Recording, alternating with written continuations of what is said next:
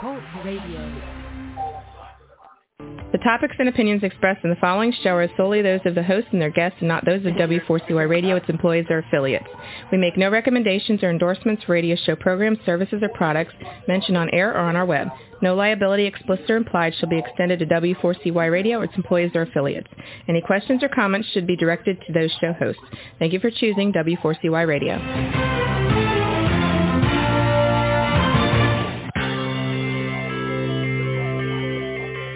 Is January Jones? She is not a young, beautiful, talented actress on Mad Men. She is not an older, gorgeous, exotic dancer from the Johnny Carson show. She is an author, and she wrote, Thou Shall Not Whine, the 11th Commandment, that reached number one at Amazon.com. She is a reality TV golf personality with World High Stakes Golf televised on HDNet. She is a humorist and winologist expert. She is your featured host today on January Jones sharing success stories. So sit back, relax, and get ready to laugh and listen to Ms. Jones with her eclectic roster of guests as you learn life's lessons. These stories plus sharing equals success. Welcome and remember, beware because you are entering the no whining world of January Jones.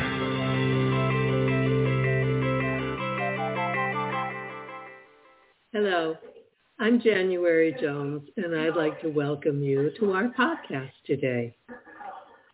Now for my listeners, let me ask you a question. Do you have your own financial advisor? Tell me, do you know what an anti-financial advisor is? I have a feeling we're going to find out today. Would you like to improve your own cash flow right now? I guess we all would, wouldn't we? Have you ever wondered if your 401k is actually working for you? Would you like to learn what the money myths are that cost people their financial freedom? Do you wish you could meet someone who can tell you what you need to do today, right now? If you can answer yes or maybe to any of these questions, then you are in the right place, and I would like to welcome you to January Jones Sharing Success Stories. So now it's time to rest, relax, and get some wine and cheese and crackers so you can join me in the no wine zone. Now let me tell you a little bit about our guest today.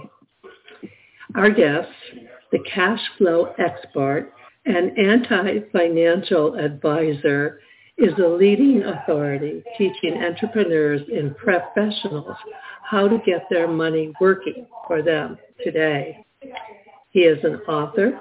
He is the podcast host of Money Ripples broadcast and has been a guest on our show before. It's my pleasure to welcome to the show today Chris Miles. Hi, Chris. How are you doing? Jenny, I'm fantastic. So glad to be here, especially after what's it been? Probably five years, I think, when we used to co-host a show together on this on this station. Yeah, yeah, it's been that long. You know, it's interesting because I uh when I took a hiatus and I said, well, I'm going to go off the air for 6 months. Mm-hmm. And at that point I was doing 6 shows a week. So I was really getting burnt out. I took my 6 month hiatus and guess what? It lasted 3 years. so, so I was really lazy. I kicked back and I didn't do anything. And now they entice me back. And it's because this is an opportunity to do this with the TV format and have it on YouTube. And it's an opportunity for me to see my guests and connect with them because you've been on my show so many times and this is actually the first time we're really meeting face to face. It is, yeah. We used to just do audio only. Now we're moving on up to the east side, right? We're moving on up to video now. yeah, and I love doing it. And I'm only doing uh, one show a week, which is very reasonable for someone my age. You know, let me ask you a question. I'm very curious, and I ask all my guests these days, how did the pandemic impact your business? How did it affect your personal life? What did you do during this difficult time? Uh, my business actually grew during that time, um, primarily because people were looking for answers, right? Because nobody knew what was going on. They didn't have any clue what was going to change in the world and everything, and and even our own clients, you know, they were wondering what to do. And the great thing is they were able to stay at peace, just stay calm, and stay the course, and things worked out fantastic, uh, even better than we expected. Wow. Uh, so professionally, it was great, not just for me, but even for our clients. Um, for personally, um, if anything, it got us to really question like what it is that we really think is important. So last year, uh, I know you're in the transition of doing your own move. Uh, we actually moved to more of a homestead. Uh, we moved off the mountain that we're living on. We were living at 6,200 feet elevation previously. Moved down to only 4,700 feet. Uh, but we got more land, so now we've got chickens. We've got big garden that's like 100 feet long type garden space. I mean, uh, and I can't credit that to myself. That's all my wife's masterminding right there. But uh, definitely worth saying, hey, we want more land. We want more self self sustenance, if that makes sense. Uh, yeah. Being more self reliant, uh, especially when we saw toilet paper go on shortage, we saw eggs, you know, starting to go on shortage, and all kinds of things going on in the world. Got to really say, how do we become more prepared? Mm-hmm. You know, it's interesting. I refer to it as the uh, pandemic pause. And pause affected, well, the entire country, the entire world. It affected everyone we know and love. And it's wonderful to hear from people like you who actually uh, have a positive pandemic pause story to share with us. It gives our listeners hope and I think it's a, a, a wonderful way to live positively in the present. Don't you agree? I agree. Uh, it definitely gets you to really re reevaluate your priorities, right? Really see what's important to you. Yeah. Uh, I, I know even for my my father, it's it's interesting because he's been, you know, he, I never thought he would live as long as he did. He's now 78 years old, and the guy has smoked for since the Vietnam War, so he smoked for about 50 years. Um, he he uh, also ate anything he wanted to. And then when the pandemic hit, by the way, by this point, he'd already had 12 stents put in his arteries. The oh cardiologist God. said if he has two more, he will break his record for any of his other patients, right? So he had mass, lots of strokes, heart attacks, diabetes, bursitis, arthritis, you name it, inflammation galore. Oh, when the pandemic hit and then they started isolating people, especially if, you know, he was in the care home, he would yeah. get COVID, they would have to isolate him in the hospital for however many months in Oregon. Yeah. And as a result, he had to kick the habit of smoking. They oh controlled his diet. They did everything, and instead of, you know, you usually hear the case of people dying from COVID, and, and of course that's not a, a funny thing at all. That's a very serious thing. Mm-hmm. Mm-hmm. But in his case, it actually saved his life. That's the ironic thing that happened. Well, you know, my, our story is sim- similar to that because uh, I'm 79 and my husband's 82, and we never thought we'd live this long or and feel so good. Yeah. And when we started into the pandemic, we found out that he had a AFib condition, and he had a needed a medication that was made by Pfizer Pharmaceuticals and this medication was uh, $20,000 a month per month.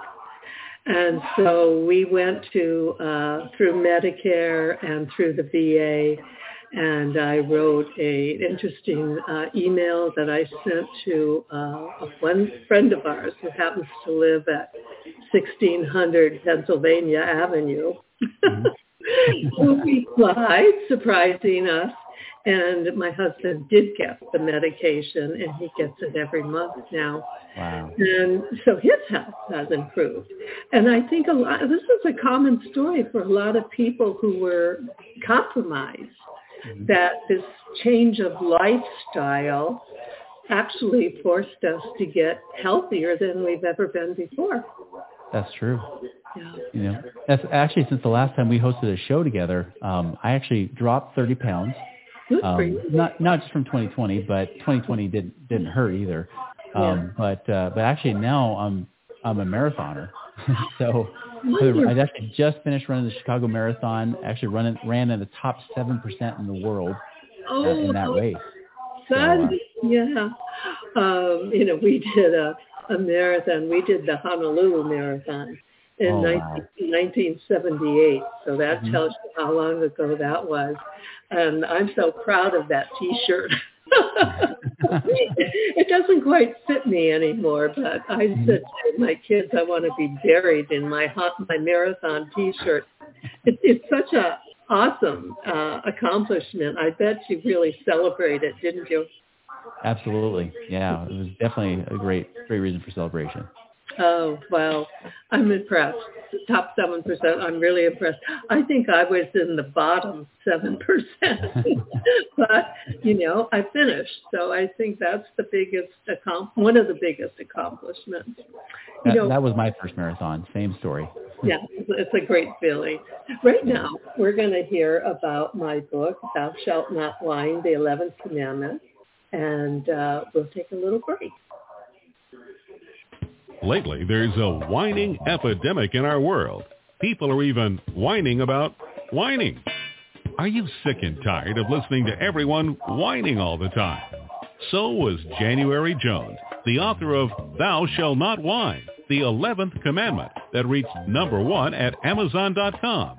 Ms. Jones based her book on a survey of the top 10 things that people whine about at all ages and all stages of life. January is a success coach that can tell you how to help others.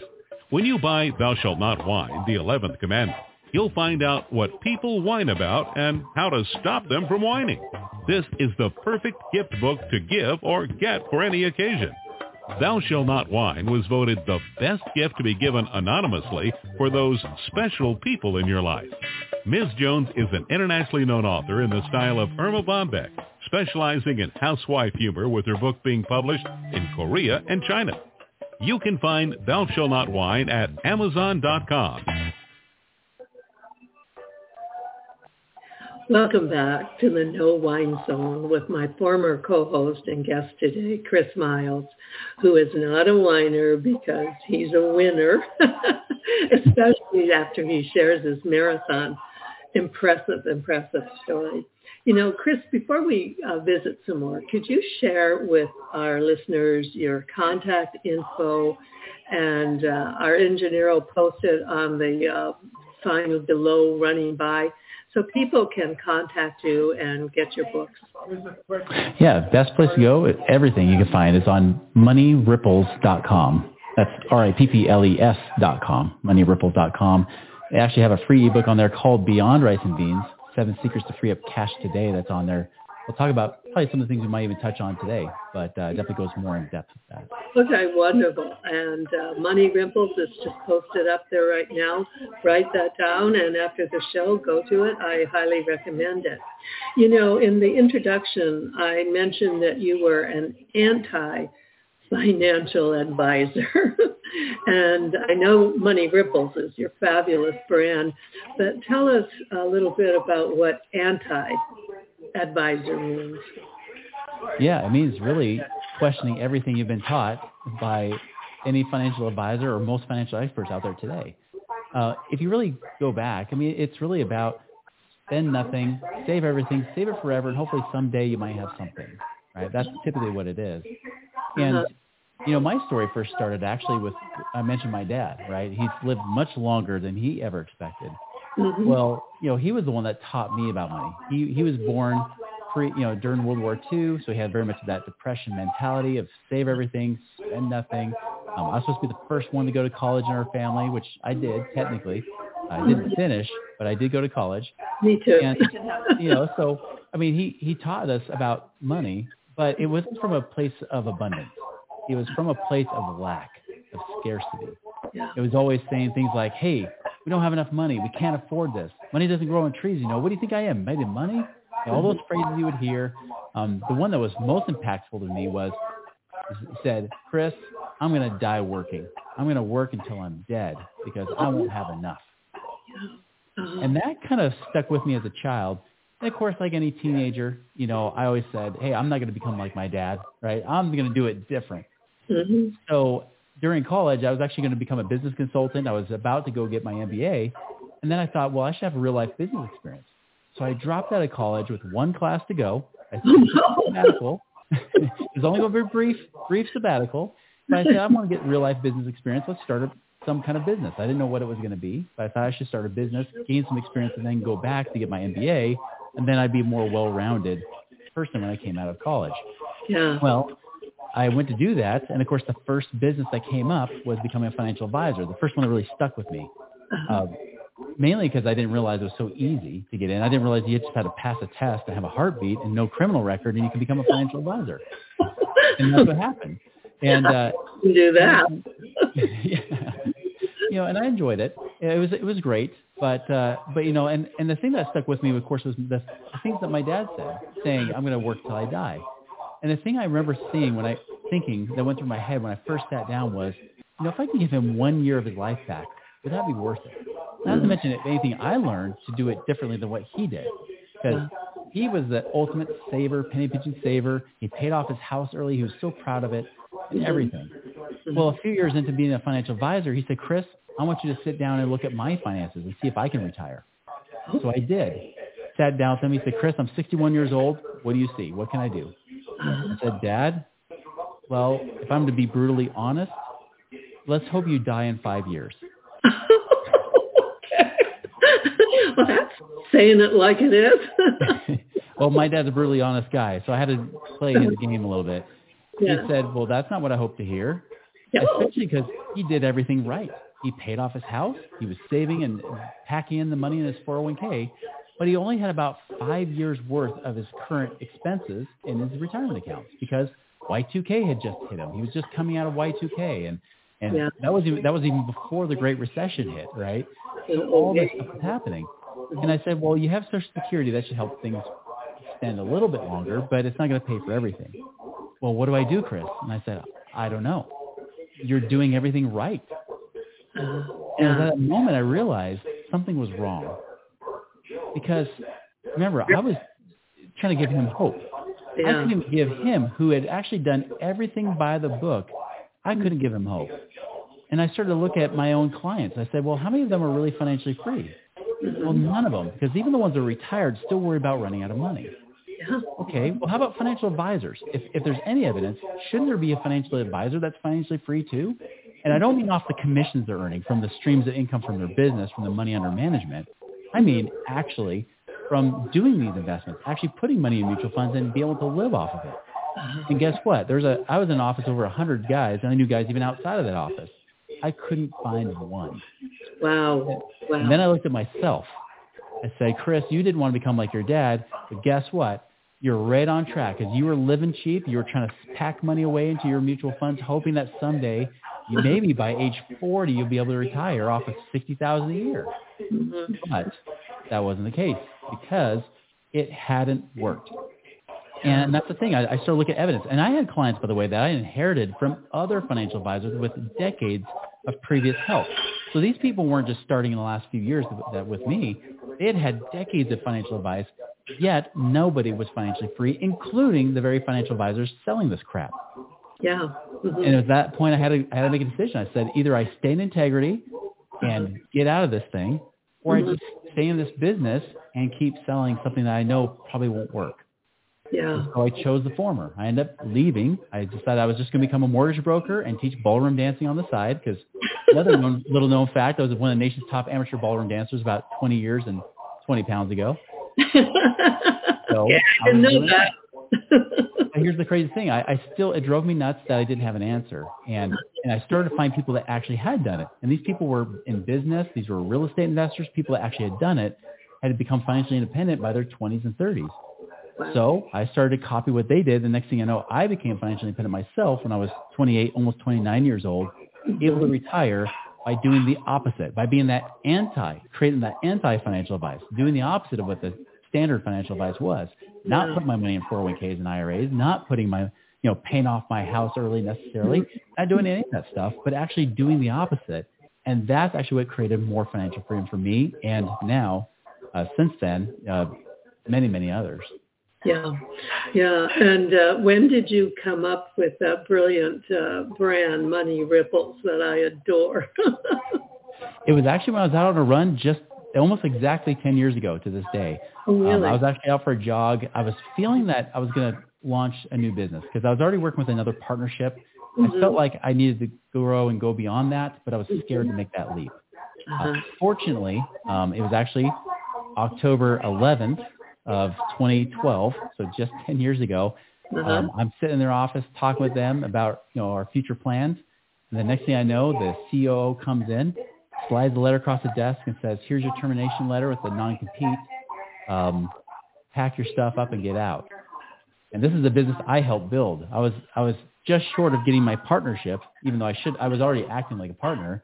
Yeah. They said, you know, we just don't know how this is going to work. Uh, it seems like you're not happy here, um, and it's definitely showing. And they were right. And mm-hmm. so uh, I ended up, fortunately, just a month before, I was on a jog, and I was thinking about the vision I had, you know, that bigger vision I wanted to achieve. Right. I was hoping to do in that company, but wasn't happening. And that bigger vision was the people we'd already helped, because we'd already helped people free up, I mean, millions and millions of dollars, right? Um, we didn't even talk about investing in real estate or anything like that. Just helping people find and free up money after the last recession uh-huh. Uh, the average client found thirty-four thousand a year. Wow! And I thought about what that did for families, and I thought about how it, it helped not just the couple, but it helped their children, and it taught their children a new, abundant way of looking at money and doing it differently. And I thought about that ripple effect where that creates not just in their family, but generations beyond them, and also across their community, the country, and ultimately across the world. And as that, that moment, the, the name Money Ripples popped in my head, yeah. And I immediately did a, a U-turn. I turned back home. I said, I'm running faster than ever. You know, this is before my, I was really running marathons. I'm running back home saying, I hope nobody's taking that name. I hope nobody's taking that name. Money ripples, money ripples, money ripples. Ran all the way back home.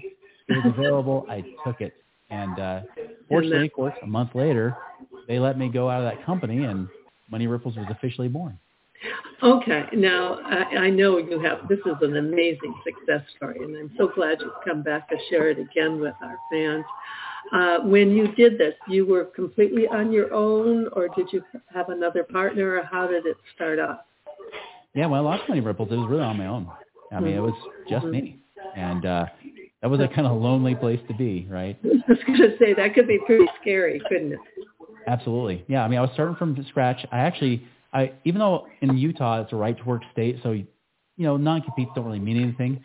Still, I kind of gave them that verbal agreement of yes, I won't play in your sandbox. You can keep all those chiropractors and dentists you were working with. I'll mm-hmm. play on my own. I was working especially with entrepreneurs, especially women entrepreneurs at the time. Okay. And uh, and for two years, I was just playing a different sandbox than them, and, and now I, I have a much wider, broader audience. But uh, yeah, I mean, I honored that, and, and despite all that, all those obstacles and starting from scratch, uh, we were very blessed. We still at least hit six figures our first year in business, and uh, and this it's been growing ever since. Yeah, this is a fabulous success story, and I'm so glad we can share it again with our listeners.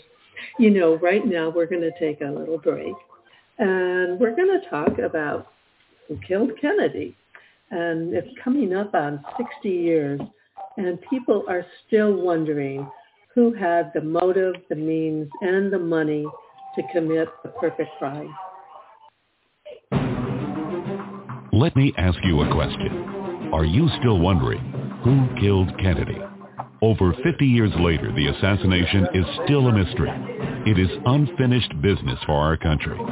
Now, get ready for a theory that you've never heard before, but will make more sense than any other conspiracy theory that you've ever heard in the past. January Jones speaks the unspeakable in her book Jackie, Ari, and Jack, the tragic love triangle connecting Jackie and Aristotle Onassis romantically prior to JFK's assassination. Did you know that Ari was Jackie's guest in the White House during the JFK funeral? He was the only non-family member who was invited by Jackie to stay there during the funeral. Aristotle Onassis was one of the wealthiest men in the world, with the means, the motive, and the money to order an assassination that was the perfect crime of the last century. Ari needed class, and Jackie needed cash. They were perfect for each other. Now, what is Camelot? It is but another tragic love triangle. Jackie, Ari, and Jack is available at januaryjones.com, amazon.com, and audiobooks.com, read by Ms. Jones.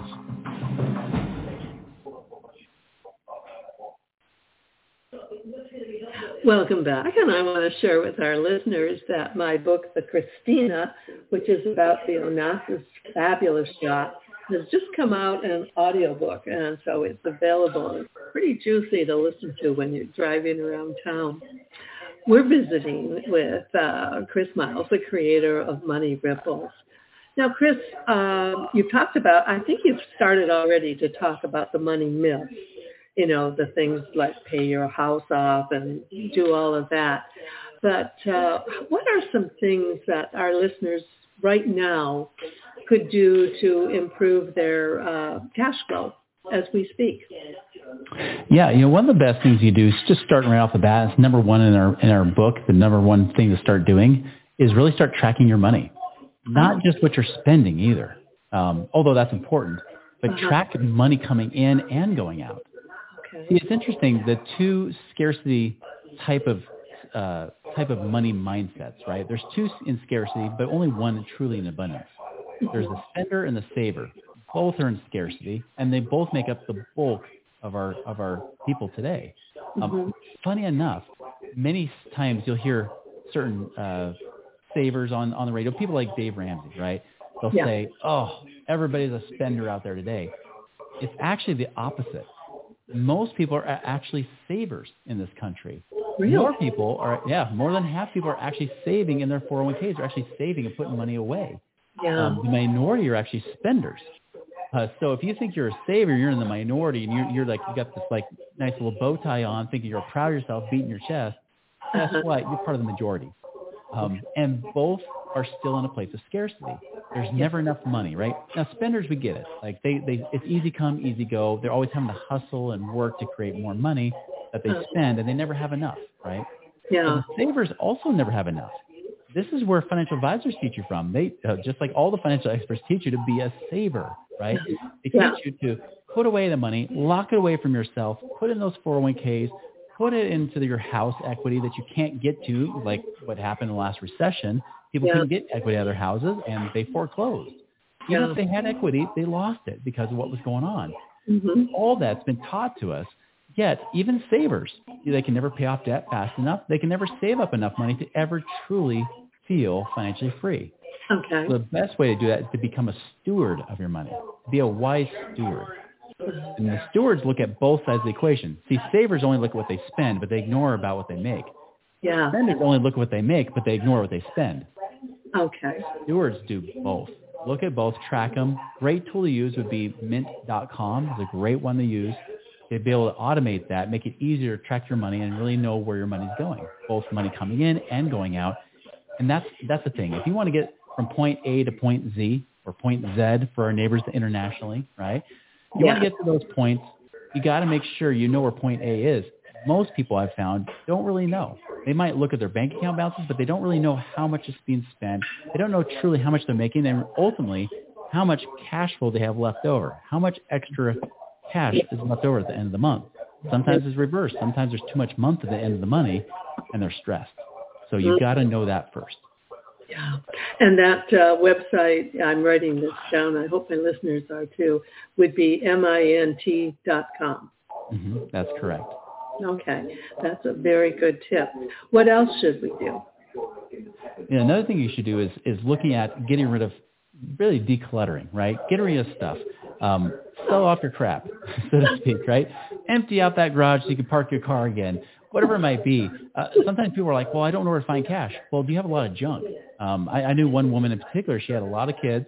Um, was they were very much paycheck to paycheck. Never had enough, but they had a lot of stuff. A lot of everywhere.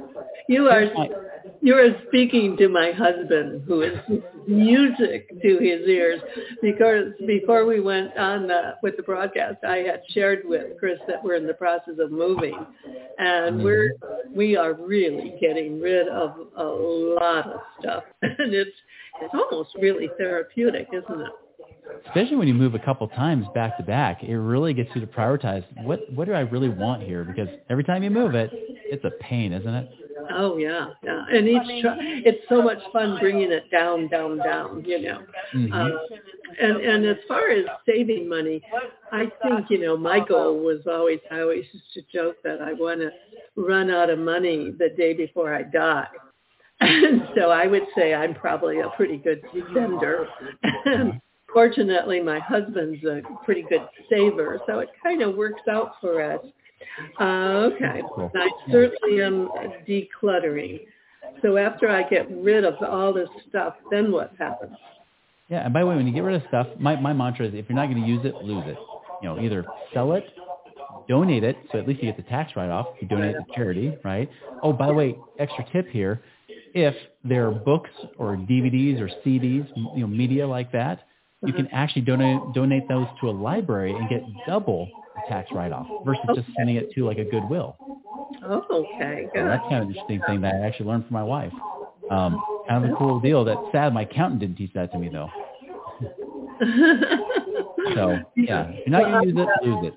I've got a whole file of tax deductions. I, every time we go to Goodwill, I note everything down, and I even took Mhm. pictures of a few things because I thought if they were ever questioned.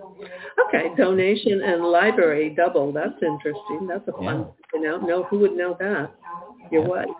Should be the CPA. right? So yeah, so that's I would say that's the second tip. Third one, you know, we mentioned this talking about like debt, right? Because uh, you know, debt. You know, I'm not saying that everybody should go into massive debt because the truth is, if you're one of those two in scarcity, a spender or a saver, debt is actually not a good thing. Obviously, if you're a spender, you're going to blow debt, and it's just going to be a, a, a horrible hole that you're going to create for yourself. Yeah. As a saver, it creates so much stress because you're scared to owe people money. The ironic thing is, though, for savers is that for them, it's not about the balance. For them, it's about I owe somebody money that I'm obligated to pay money to. What happens though is they mix that up with expenses, right? They start saying, well, I mean, really, even if I'm debt free, and this is what I've seen happen, people that are like the Dave Ramsey poster children, in fact, they almost always become our clients uh, because they, they saved up everything they could. Their financial advisors think they're heroes, but it's never enough, right? And they're, they even pay off everything except maybe their house. Sometimes they don't always pay off their house, but they're close. And Yeah. they look at everything, and they say, well, I'm asset rich and cash poor. Well, for a saver, the expense is the thing that they hate. They hate the payment. But even if you go debt free, and yeah, maybe you free up 30%, what it might have been, 25 or 30% of your expenses, you still have the other 75% that weren't debt related that you're still having to pay out of pocket. Yeah. So it becomes this this really imprisonment, this prison that you've created for yourself because of that that scarcity emotional reaction to spending or expenses of money. Um, you can only you can only be so cheap to the point where you're living out of a cardboard box, and I don't recommend that. So when it comes to debt, um, you don't fear it. Fear is a, a symptom of scarcity. Instead, you respect it. It can be either a tool to help you or it can actually destroy you. You, as a steward, determine what that is. okay. So now when I do look at debt, there are some debts I want to pay off. Often we may want to pay off credit cards, right? Oh yeah. Now I use a formula called the cash flow index. What that is, is that you take the balance of whatever loan, it could be a credit card, it could be a car loan, it could be a mortgage, whatever it is, take the Mhm. balance of that loan, divide it by the minimum monthly payment, and you'll get this index number, a cash flow index. The lower the number, the more you want to pay it off. In fact, you want to pay off the lowest number first. Okay. So let me give you an example. Uh, Yeah. Say that you have two $10,000 loans. One's a credit card, one's a car loan. Mhm. Obviously, the credit cards will say it's 18%, the car loan's 4%, right? Now, Yeah. if you were Dave Ramsey, he would say pay off which one if you all you had was 10000 bucks. Yeah, the credit card. The credit card, right? And most savers would. Yeah. Now, let's just say that credit card at $10,000 is a $200 a month payment, which is pretty typical for a, credit card. Mhm. The car loan, however, is a $500 a month payment. Okay. Now, even though it's lower interest, that's a bigger payment from a common sense standpoint, especially if something goes wrong, right? Because life can ha- happen fast, come at you fast. Mhm. Which one do we pay off first? Common sense would say, let's get rid of the $500 a month payment. Yeah. Why? Because you can always pay the extra 500 to the credit card and pay it off fast anyways, right? Yeah. But many people are told, no, pay off that $200 a month credit card. Well, if things happen where either your income drops or expenses go up, you would much rather be paying $200 a month that credit card versus 500 a month to that car, which you might end up losing and having to have repossessed, which Yeah. you don't want. hmm So if Yeah. you take the math, you know, 10,000 divided by 200 bucks is 50. That's the credit card. Yeah. 10,000 divided by 500 is 20, which is the car loan. The Yeah. lower number, the 20, is the one you want to pay off. That's the one you go for first. Okay, that's a that's a good tip, I, and it's a, a just a, you know actually it's just a different way of looking at things, isn't it? And I Yeah. think uh, I think this is the the beauty of what you're doing, and I want everyone who's listening to be sure to write down moneyripples.com because I think this is probably uh, a good tip for me.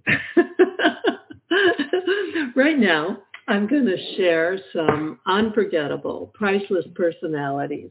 These are all people who have been on my show through the years. And I have two books that are available at Amazon.com. Have you ever met someone who was unforgettable? Someone who has touched your heart and soul? People who have faced difficult problems? People who have struggled to find solutions? People who fearlessly shared their stories? People who have not only informed you but inspired you? People who have priceless personalities? I have been fortunate to host an internet radio talk show called January Jones Sharing Success Stories. And it has been my privilege to interview hundreds of guests.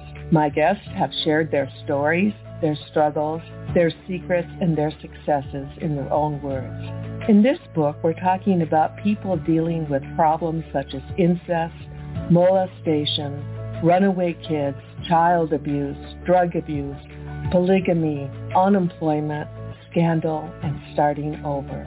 Then there are my guests dealing with difficult physical struggles such as blindness, cancer, and birth defects that are beyond traumatic. My guests have all been exciting, eclectic, and energizing. They have amazed, amused, and even astonished me. I have adored getting to meet them, and I adore sharing them with you. Attention all listeners. Priceless Personalities, Success Stories Shared by January Jones, Volume 2 is now available at Amazon.com in paperback and Kindle editions. You'll be able to meet 10 amazing people who will be sharing their own personal stories with all their struggles, successes, and solutions, sprinkled with lots of humor and hope. Priceless Personalities features a teenager who becomes one of the famous Supremes from Motown, a nurse who as a humorist helps people to heal, an inspiring laughter yoga instructor, a mother dealing with the loss of a child, an incredible motivational speaker, a woman who married five times, a gifted paranormal nurse, a wise economist, a funny female humorist, along with an older man sharing his sweet childhood in the deep south. January's guests are all amazing and amusing. You will never forget meeting them. Go to Amazon.com for your own priceless experience. Welcome back with Chris of Money Ripples. Now, um, okay, we talked about improving our cash flow. Uh, how is it possible for your money uh, to pay you twice? This is an interesting concept. I think we should explore. Yeah. So many times people, when they put money into savings or checking, it goes in there, it sits, and then you spend it, and it's gone, right? Right. But there's a, and that's and that's great. I mean, it serves its purpose, and there's a purpose for that. But uh, how would it be if you could put your money into a savings account that doesn't get taxed, it's tax free, Uh-huh. and then you can also get money away from it at the same time. So the money still stays there, but you get access to that same money and almost like make a copy of it and get that to start investing for you and making you money too at the same time. So it has that double dip effect. That's the kind of thing we're talking about when you create an, what's called infinite banking. Okay. And, and there's many people have talked about like becoming your own banker. Like there's a Nelson Nash who's kind of like the, the grandfather of the, that concept. uh-huh. But uh, but I've learned over the years. Um, I was first taught that concept actually when about the same time I became financially independent. A lot of the real estate investors were using this strategy, but it was more of a long-term strategy. They were trying to use the put away. They weren't double dipping on it where money was paying them twice. They were just saying, hey, put this money away. It's going to be there for later, yada, yada, right? Okay. But I learned that I can actually, um, and what the vehicle you use to do this is actually whole life insurance.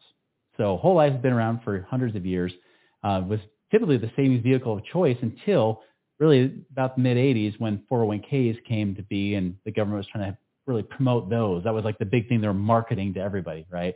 No. Um, Mhm. but whole life was really the savings vehicle that people were using. Heck, even even Disney World. I mean, that's just in your kind of backyard to the east a little bit. yeah. Um, you know, Disney World was actually started because Walt Disney had a whole life policy that he was able to use as collateral to get a loan from the banks. Right? Okay. They were able to use the savings that was in there and got a collateralized loan, but they wouldn't give them to him otherwise. If it, if he didn't have that collateral there, Disney World would not it would have ceased to exist or never existed for that matter after Disneyland. okay. So you use whole life insurance, but you don't get the traditional whole life. That's the big mistake. That's the stuff that Dave Ramsey and Susie Orman all say it's it's crap and don't ever get it. And I Mhm. 100% agree with them. What do you get? You get what I call is more like a max ROI type policy or low cost, higher high cash value life insurance. So it's still whole life, but there are ways to manipulate. And this is something I found out over the years. You can actually bring the cost down to a certain amount. You can't get them down to zero, unfortunately, right? There has to be insurance costs there to protect it because the insurance is actually what makes it tax free. It's just like a Roth IRA, but there's not the 59 and a half rule that goes with it, um, or all the other rules that the government throws in. It goes in with after tax dollars, gross tax free comes out tax free.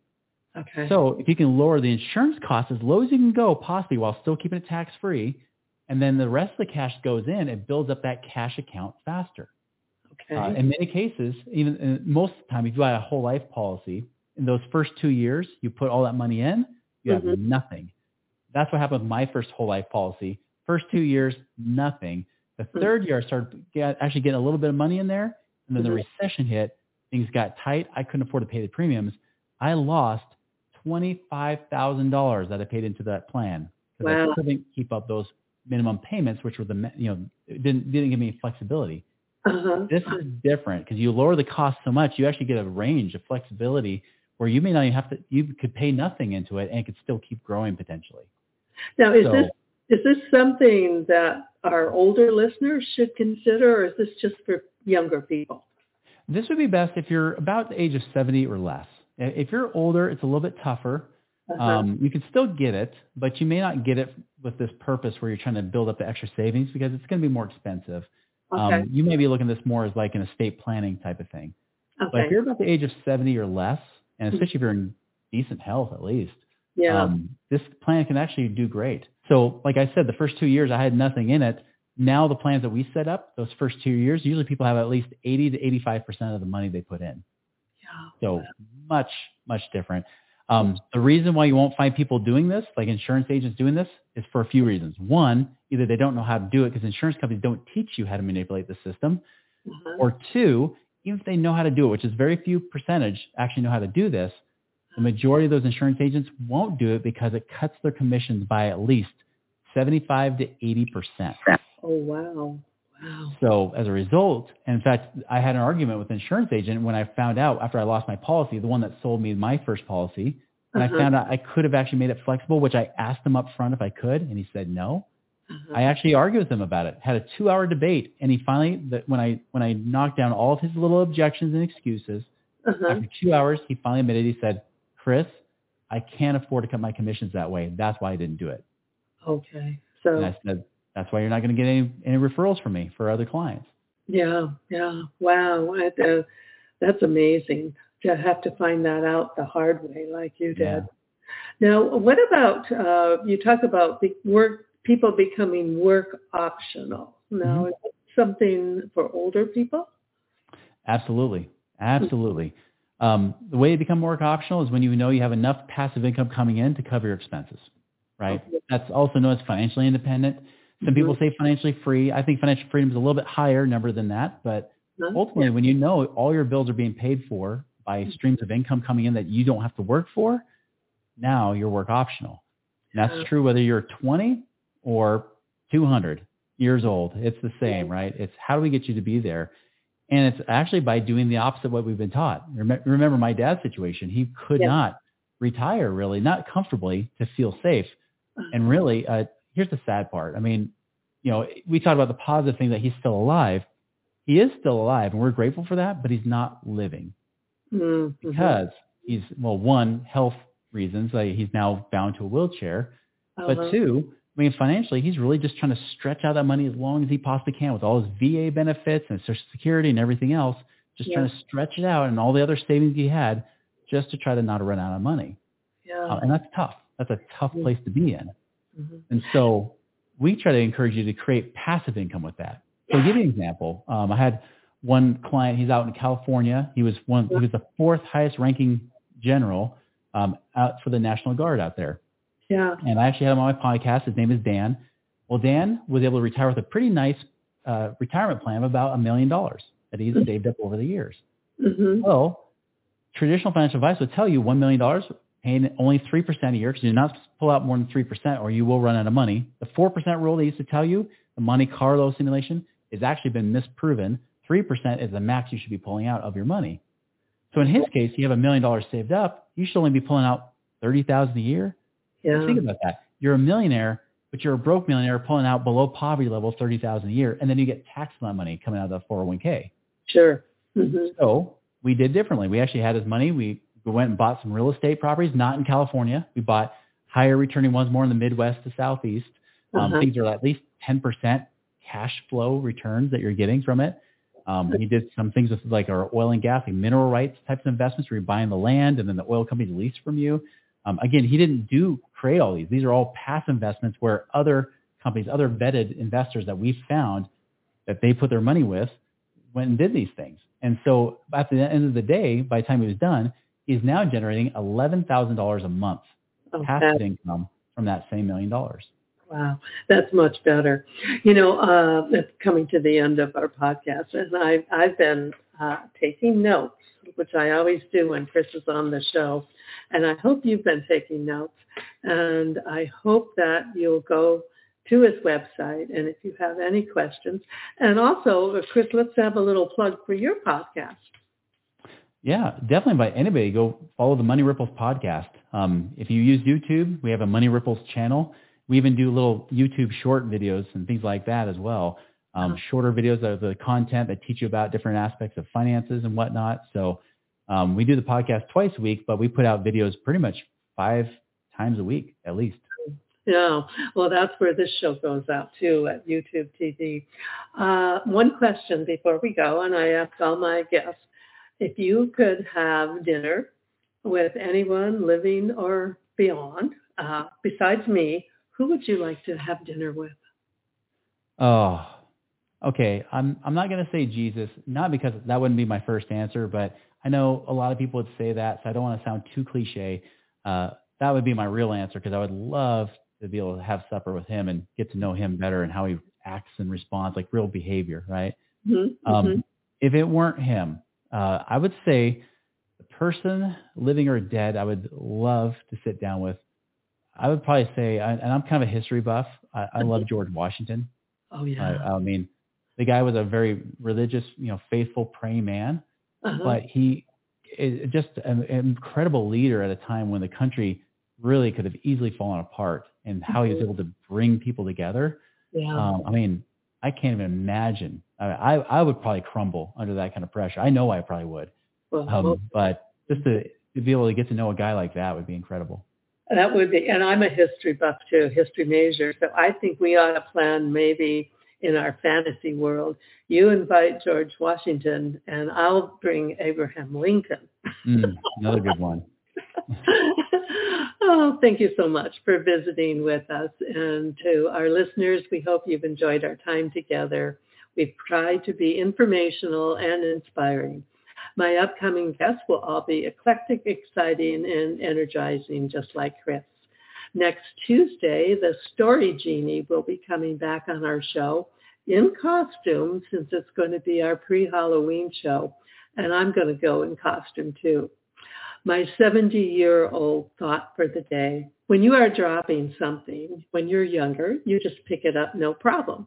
When you are older and then you drop something, you stare at it a bit and contemplate it. And actually think if you'll ever need it anymore. and this is what I should be doing, Chris, when I'm cleaning out our garage. now, thank you for everyone for entering the no whine zone with us. And please share our stories and show with everyone you know. Remember, stop whining and then start smiling. And if that doesn't work, you can just start eating chocolate, lots and lots of chocolate. Thank you again, Chris Miles, Money Ripples, to my guests and my listeners. Take care and stay safe until we meet again.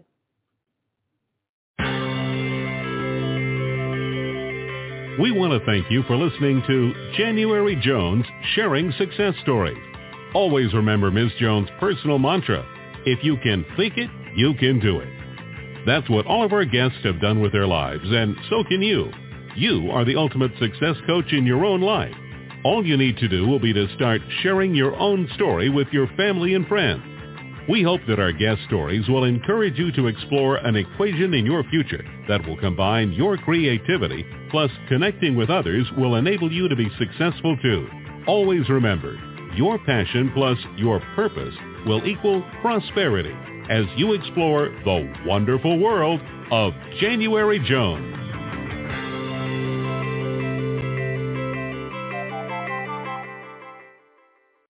With Lucky Land slots, you can get lucky just about anywhere. Dearly beloved, we are gathered here today to... Has anyone seen the bride and groom? Sorry, sorry, we're here. We were getting lucky in the limo and we lost track of time. No, Lucky Land Casino, with cash prizes that add up quicker than a guest registry. In that case, I pronounce you lucky. Play for free at LuckyLandSlots.com. Daily bonuses are waiting. No purchase necessary. Void where prohibited by law. 18 plus. Terms and conditions apply. See website for details.